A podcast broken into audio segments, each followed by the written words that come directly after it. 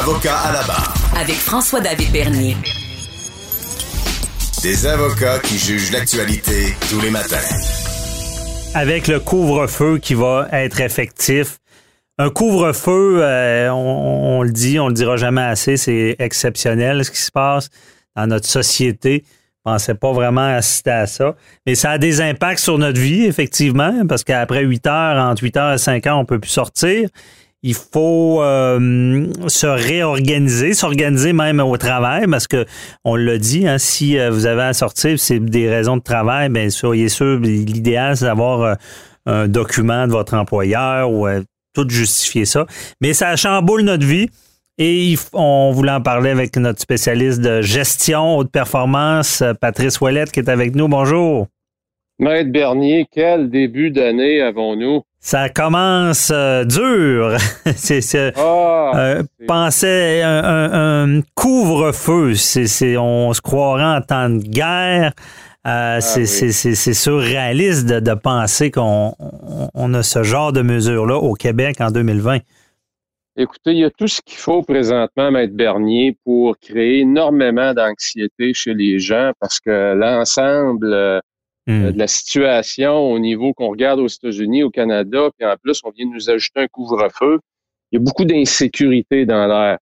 Et euh, c'est pour ça qu'un couvre-feu, écoutez, c'est comme vous le dites, ça doit faire des années. euh, J'ai pas fait de recherche, ça doit faire des années qu'il n'y a pas eu de couvre-feu euh, au Québec. Oui, ben, il y a une croix, il y a eu une, une information qui était fausse qui disait qu'à la crise d'octobre en 1970, il y, avait, il y en avait eu un, mais il n'y en avait pas eu finalement. C'était des, c'était pire, c'était des arrestations arbitraires.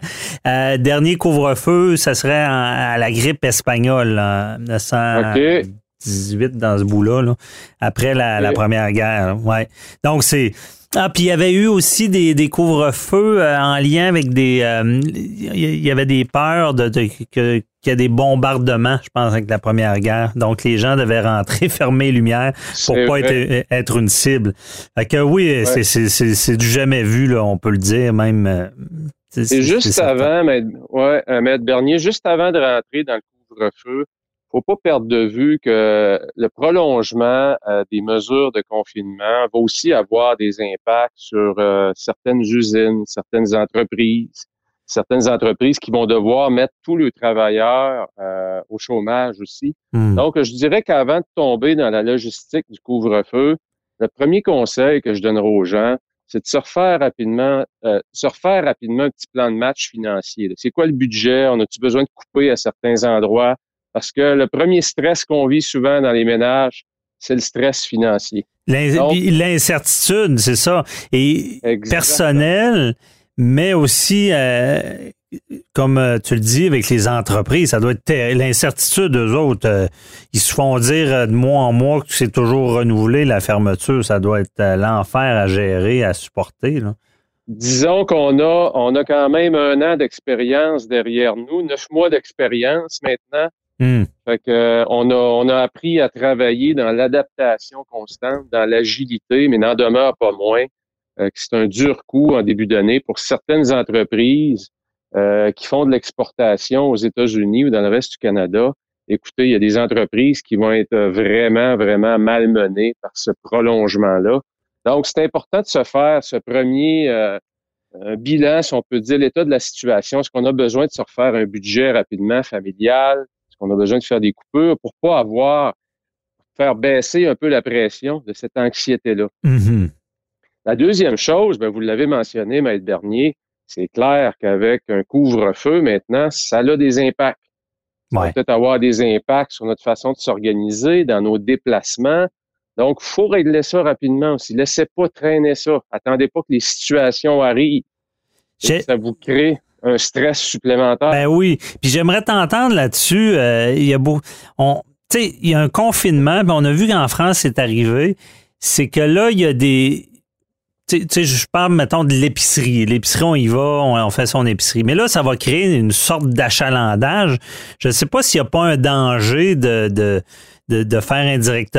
Dans le fond, souvent, on trouve notre destinée sur le chemin pour l'éviter, dans le sens qu'on on veut éviter les rassemblements, mais si on ferme à 7,5, tout le monde risque de se ramasser à la fermeture ou euh, proche pour faire se garrocher à l'épicerie. Ça peut... euh, Écoutez, euh, j'ai un bon conseil là-dessus, Maître Bernier, à donner aux gens. Si vous allez sur euh, Google Maps, pour reprendre le terme en anglais, puis vous mettez le nom du commerce, exemple, vous mettez votre, votre épicerie du coin, puis vous le faites dans Google Maps, sur, la, sur le coin gauche, vous allez avoir l'achalandage du commerce toutes les heures de la journée. Ah ouais? Oh, ouais. Bon truc. vous allez voir, c'est des, des, petites colonnes bleues souvent qui apparaissent. Et vous allez voir, ça fait comme une parabole, comme une cloche. OK. Et ça va vous dire, dans le fond, l'impact du, l'impact du couvre-feu.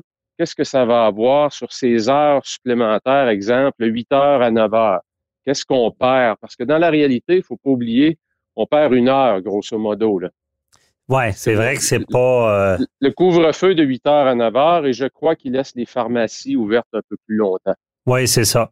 Sauf que certaines épiceries ferment, fermaient à 11 heures. Donc, exact. Mais vous irez voir, je pense que vous allez voir que c'est très, très marginal l'achalandage en soirée. Mhm. Reste à voir ceux qui allaient en soirée, à quel moment ils vont se déplacer. Mais selon moi, euh, c'est pas un enjeu comme tel. Le fait de fermer les commerces un peu plus tôt je pense qu'il y a des enjeux au niveau de l'organisation, au niveau du travail, euh, au niveau des activités, des activités qui sont toujours euh, en place. Qu'il y a des façons de s'organiser qu'il faut prévoir tout de suite? Les désorganisés vont être plus malheureux. C'est ah. Ceux qui sont organisés, souvent, ça va bien. Euh, mais les dernières minutes, ils, vont trouver ça plus dur dans le prochain mois.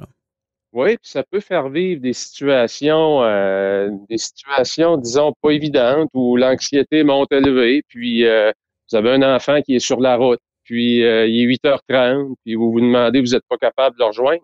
On va vivre toutes sortes de choses. Donc, c'est pour ça que je dis aux gens, organisez-vous tout de suite. Regardez vos horaires, vos agendas. Qu'est-ce que j'ai comme activité qui va, dont, dont le couvre-feu va avoir un impact et comment je vais le gérer? Attendez pas d'arriver à ce moment-là.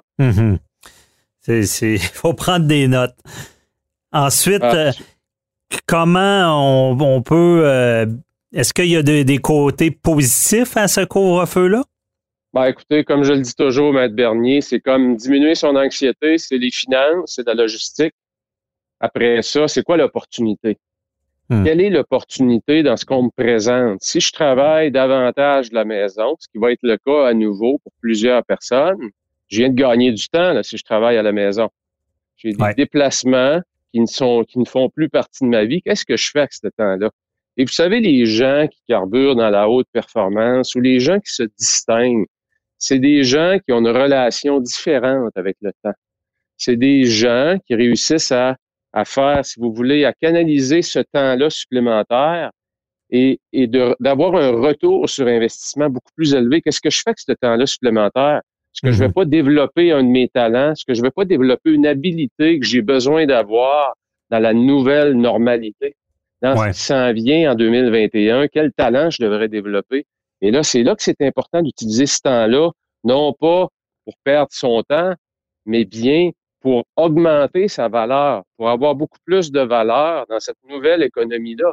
Parce qu'il va émerger une nouvelle économie, tout ça, c'est clair. Mhm. Il y a des choses qui vont rester, il y a des choses qui vont revenir à la normale, ça c'est clair, mais il y a aussi des choses qui vont changer fondamentalement. Oui. Est-ce que, euh, non, effectivement, il y a beaucoup de choses qui changent. Euh, j'ai hâte, ben hâte, c'est peut-être pas le bon mot. Je suis curieux de voir comment euh, les, les, les, gens aussi vont respecter la, la consigne du couvre-feu. Je pense, j'ai l'impression que ça va fonctionner là, parce que euh, tu parlais de, prévoir le financier. je, veux dire, c'est, pas des petites contraventions qui vont être données là, si, on, on est pris à sortir. Il n'y a pas trop d'intérêt là, à enfreindre cette règle-là. Puis écoutez, euh, je connais pas beaucoup de gens qui avaient comme plan de match dans le mois de janvier de se faire une petite rencontre à 10 heures le soir puis se faire un feu dehors en janvier. Mm-hmm. ouais. L'impact sur la vie sociale est très, très minime. Donc, je pense pas que ça va être un gros enjeu. C'est davantage, je dirais, c'est l'ensemble de l'œuvre. Les gens sont tannés.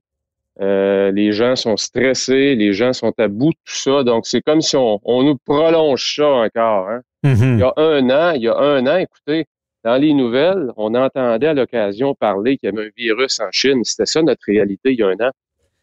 Le virus n'était pas ici. On en parlait un peu, puis on écoutait cette nouvelle-là de loin parce que ça ne nous touchait pas vraiment.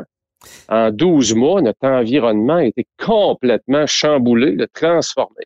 Oui. Faut pas l'oublier. Bon, on pensait pas que ça allait prendre cette ampleur-là. Puis euh, on prenait comme exemple, euh, je pense, c'est le H1N1, où est-ce qu'il y avait eu une vaccination? Ça, on, avait, on pensait que ça allait prendre l'ampleur, ça n'avait pas tant pris.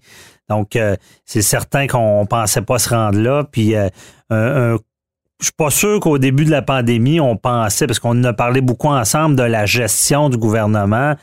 Euh, là, quand même, on se cachera pas qu'en matière de gestion, si on fait un comparable, on a sorti l'artillerie lourde. Là.